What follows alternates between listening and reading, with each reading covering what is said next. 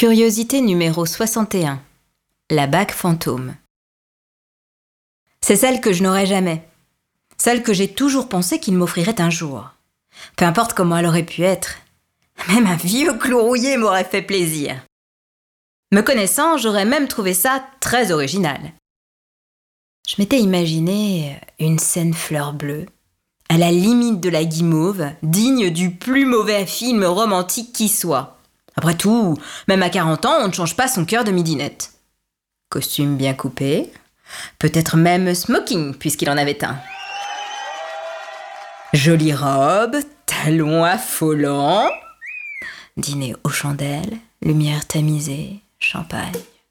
Tout y était. Et au moment du dessert, les violons Oh, je sais, c'est vraiment too much, mais l'électro ou la house, c'est quand même moins poétique. Et là, genou à terre, la demande.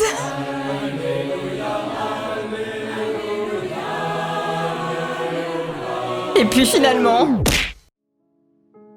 Nada Que chi Que dalle J'ai eu beau temps de l'oreille, enlever mes boules caisses, j'ai jamais rien entendu. Ou bien tous les princes charmants étaient muets, à faune, sans voix, ou bien ils n'existaient pas. Je devais me faire une raison. Je devais arrêter d'attendre. Mon annulaire ne porterait jamais rien d'autre que mes rêves, mes illusions. Une bague fantôme.